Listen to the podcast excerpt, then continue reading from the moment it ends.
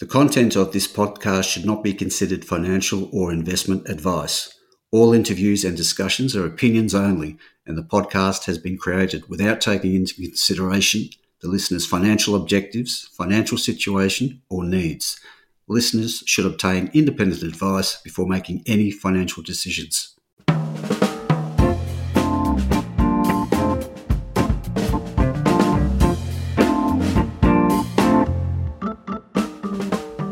Hi, this is Barry Fitzgerald, Garimpeiro columnist for Stockhead. Welcome to another edition of the Explorers Podcast.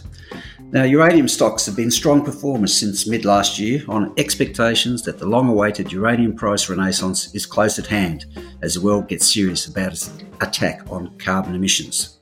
As we know, nuclear power currently accounts for about 10% of global power generation and a much bigger percentage of carbon emission free generation. So it's got a key role to play in the attack on carbon emissions. Now, take that with the underproduction of uranium compared with annual consumption and the need to incentivise new production supplies through higher prices, investors have dived back into the long unloved sector, prompting the rebound in equity values. The uranium price, in spot terms, has come up from $24 US a pound in January last year to $31 US a pound of late, all in anticipation of that recovery I've been talking about. But there's still a long way to go before the US $60 a pound prices, most consider necessary for things to really light up in the sector, arrives at the front door. It's against that backdrop that we're catching up today with Lotus Resources, the 85% owner of the Kayelekera uranium project in northern Malawi. It was once a Paladin Resources project and was a producer between 2009 and 2014. Lotus picked up the project in March last year and is working on a feasibility study due to be released in the first half of calendar 2022 into a planned restart of the operation as a 2.5 million pound a year producer. Lotus trades under the code LOT and was last quoted at 22.5 cents for a market cap of 214 million. That figure reflects its status as one of the few uranium stocks out there capable of responding with a production story to the much anticipated uranium price upswing. Lots to talk about with this one, and we have Lotus Managing Director Keith Bowes with us today to give us the rundown on the company and its plans for Malawi. Hi, Keith. Welcome to the podcast, and thanks for your time today. Thanks very much, Barry, and thanks for the invite to come and have a, have a chat with you. Great. Now, Keith, you're a, bit of a, a newbie in the MD role, but I understand your knowledge of the project is pretty deep. So I think it would be a great idea if we could give listeners some background on yourself, uh, your professional career, and what led to you taking the MD reins. Sure. So, so my background is engineering. Um, I'm a chemical engineer by uh, training, I suppose, but I've been in the mining industry for almost 27 years now. The first part of my career was predominantly in the majors. So I worked for Anglo American, I worked for BHP Billiton, and I worked for Vale for about 20 years or so and I spent the last uh, seven or eight years in the junior space. Uh, in the junior space, I've initially involved in some projects in Africa, including Panda Hill, which was an IOMIA project. But probably of the most relevance to this conversation is the work I did with Boss Resources, which owns the uranium, sorry, the honeymoon asset in uh, South Australia. So I was with Boss for about three or so years fundamentally in charge of all of the technical work that they did in terms of the redevelopment of the honeymoon asset. We looked there at converting the process from a solvent extraction based recovery ion exchange recovery and also did a lot of work around the well fields as well. So that's really where my background from uranium comes in, is with the work with that. But as I finished off the feasibility study with Honeymoon, um, I was asked to have a look at the original due diligence that was done on Kayelekera by Lotus. I participated in that and made the recommendation that Lotus should go ahead with the acquisition of Kayelekera. Stepped back a little bit after that, but then was asked to come back again and do a similar role that I did with Boss from a technical perspective. And I did that for six or seven months prior to stepping up to the MD role in February of this year. Okay. In, enjoying being at the helm, as it were?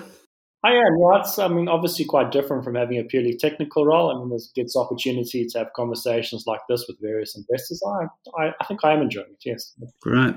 Now, before jumping into the project and the company's restart plans, let's get a feel from you where you see the uranium price is headed. I think, as you said in your opening uh, remarks there, Barry, I, I, there's a realization within at least the explorers and the developers that a uranium price of something in the order of $60 per pound is required for us to be able to restart and for any other project really to be able to restart.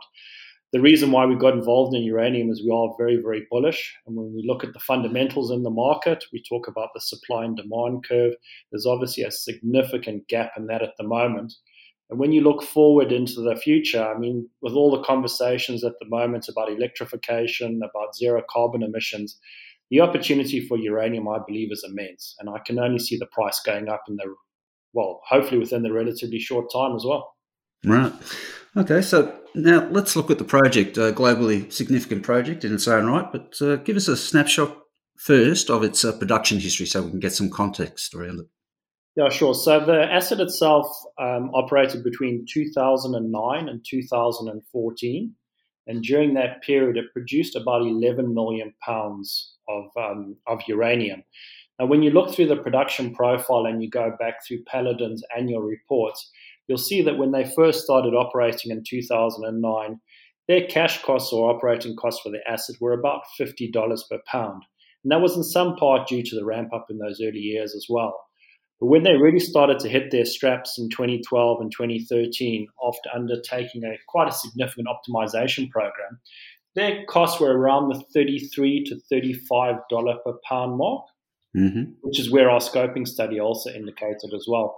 But at that point in time, we know that the uranium price, at least the spot price, was on its way down. And when they shut down the asset in 2014, it wasn't due to any depletion of resources or any technical issues with it. It was purely a financial um, reason, and that was because the spot price was at $35 per pound, which was equivalent to their cash costs at that point in time.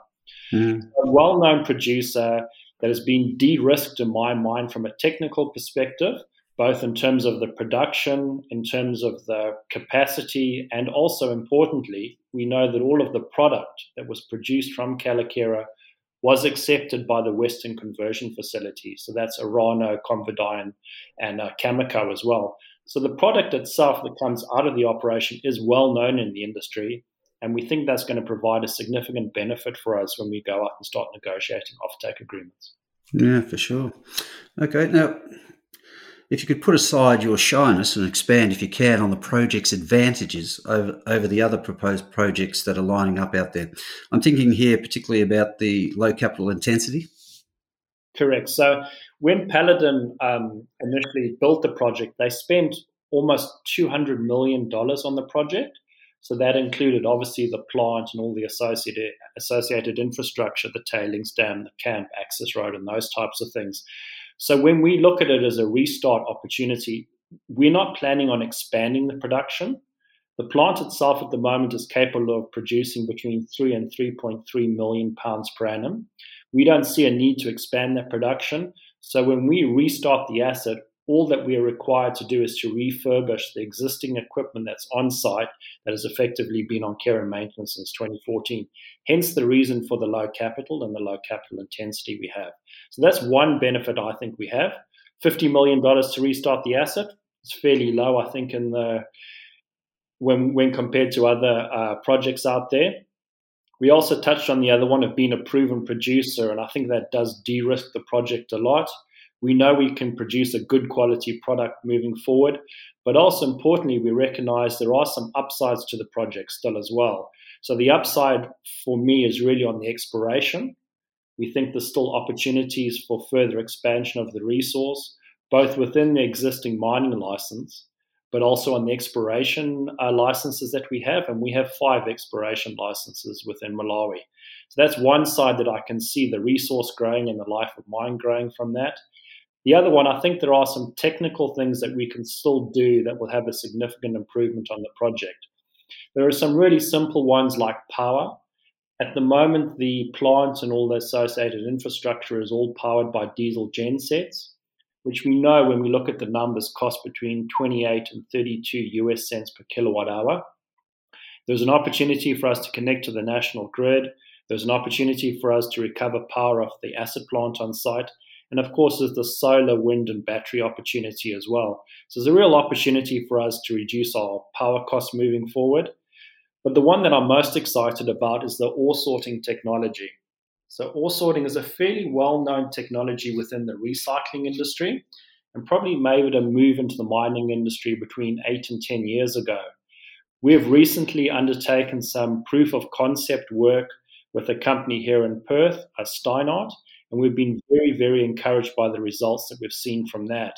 We're doing the assay work now on the samples as well as some bleaching test work as well, but we can see a definite potential for us to feed the Kayelekera ore into an ore sorting unit and produce a higher grade feed for the plant. We'd expect to take something, say, that's in the 800 ppm range up to 1200, or if we look at our marginal stockpiles that are maybe running at 400, hopefully we can take those up to 700 or 800 ppm, which makes them very, very economic feeds for the plant going forward. Okay. And specifically, if possible, I know ore sorting technologies uh, tend to be uh, held pretty close to the chest, but what is it about? Uh, what would it be picking up uh, in terms of the ore feed that can, so material can be rejected and the higher grade goes through and the less mass going through? So the two detectors that we've investigated so far, one is purely a color detector, so it's an optical thing. We're seeing that the higher grade rocks that are Kayelekera are normally quite darker than the waste rocks. Right. Rocks being predominantly predominantly calcite and silica versus the reduced arkose in the ore. So there's a definite color difference between it that we're exploiting. But the other one we're having a look at is um, XRT, which is effectively a density measurement, but a density measurement at the nuclear level. And when you combine that together with the laser unit that uh, the Steinert optical sorter has, we're able to get a relative density of a rock as well. We know uranium is a very, very dense atom compared to the calcites and the silicas and that kind of stuff. So we are able to differentiate based on that as well. And I think what we're going to end up with is a combination of these various detectors. So using color, using XRT, and maybe some other detectors as well to combine together to identify what are the high grade rocks that we should be keeping compared to the waste rocks that we should be rejecting from the process. Mm.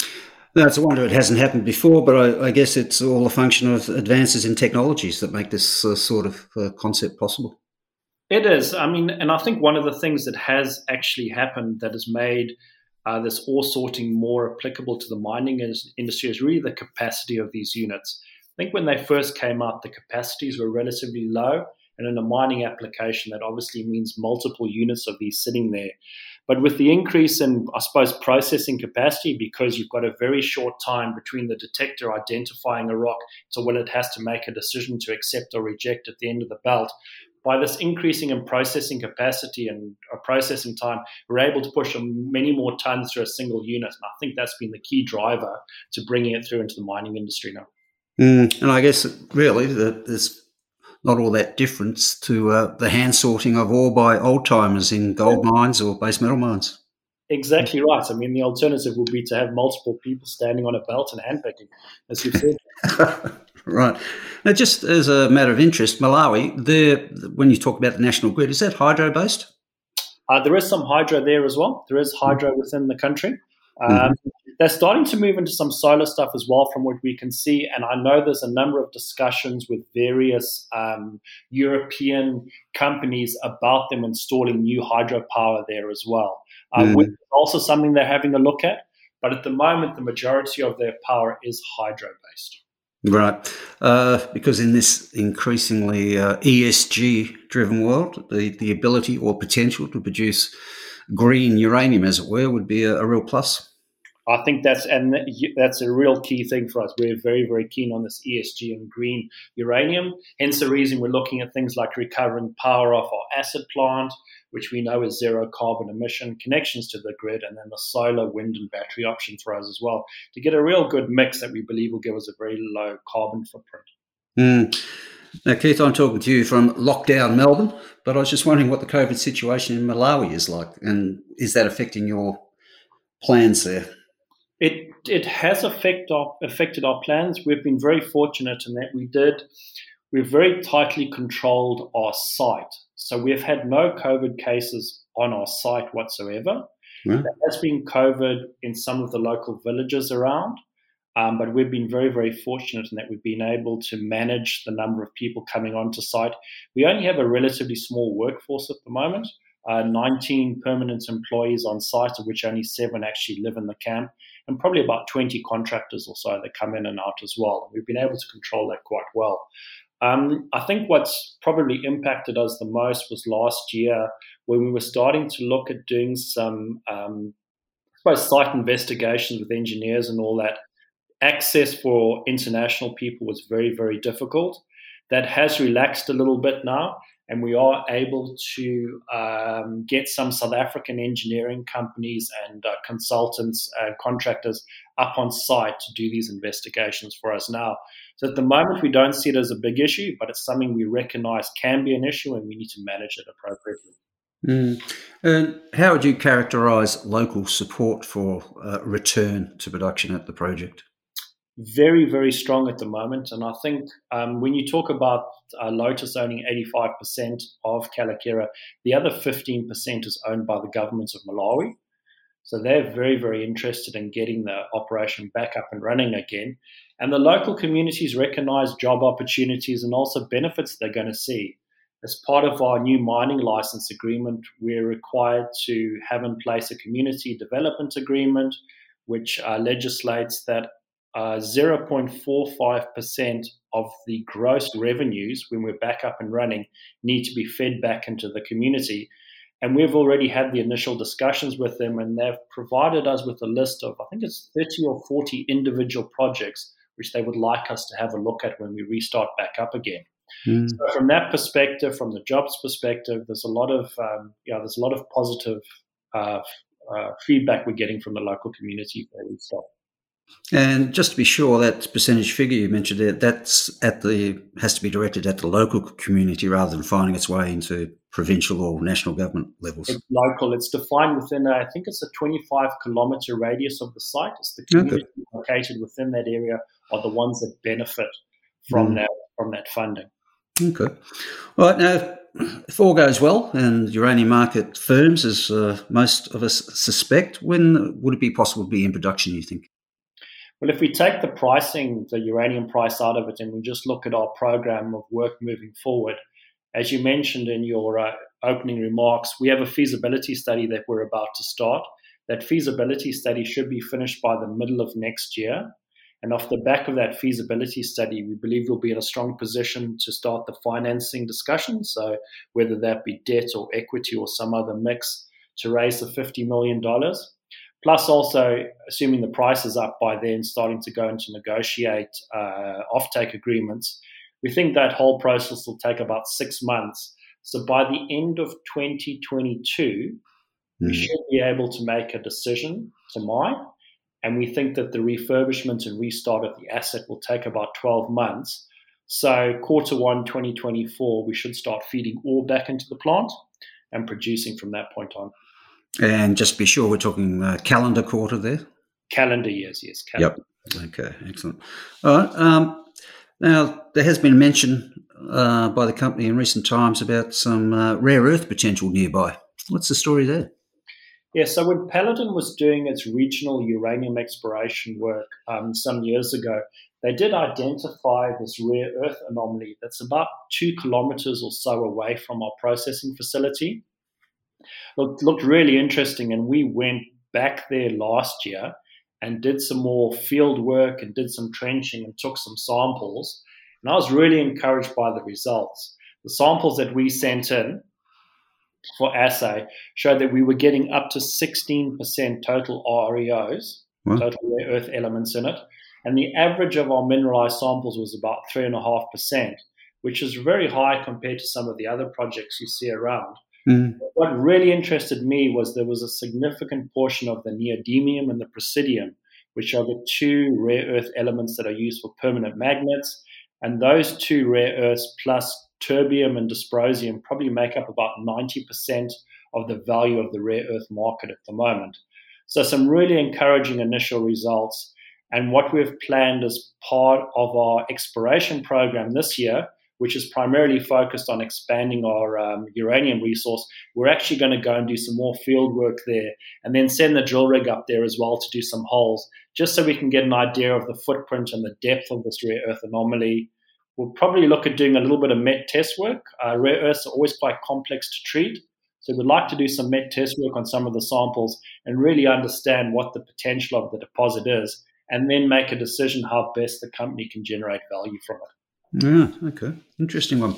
Now, you've seem to be creating a bit of momentum there. I was just wondering how the uh, cash position is to fund it all.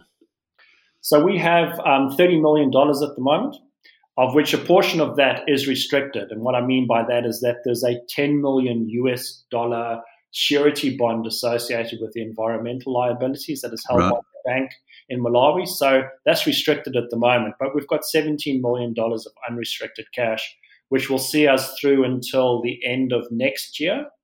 So that'll cover our exploration costs, it will cover our feasibility studies as well as the technical work we're doing now.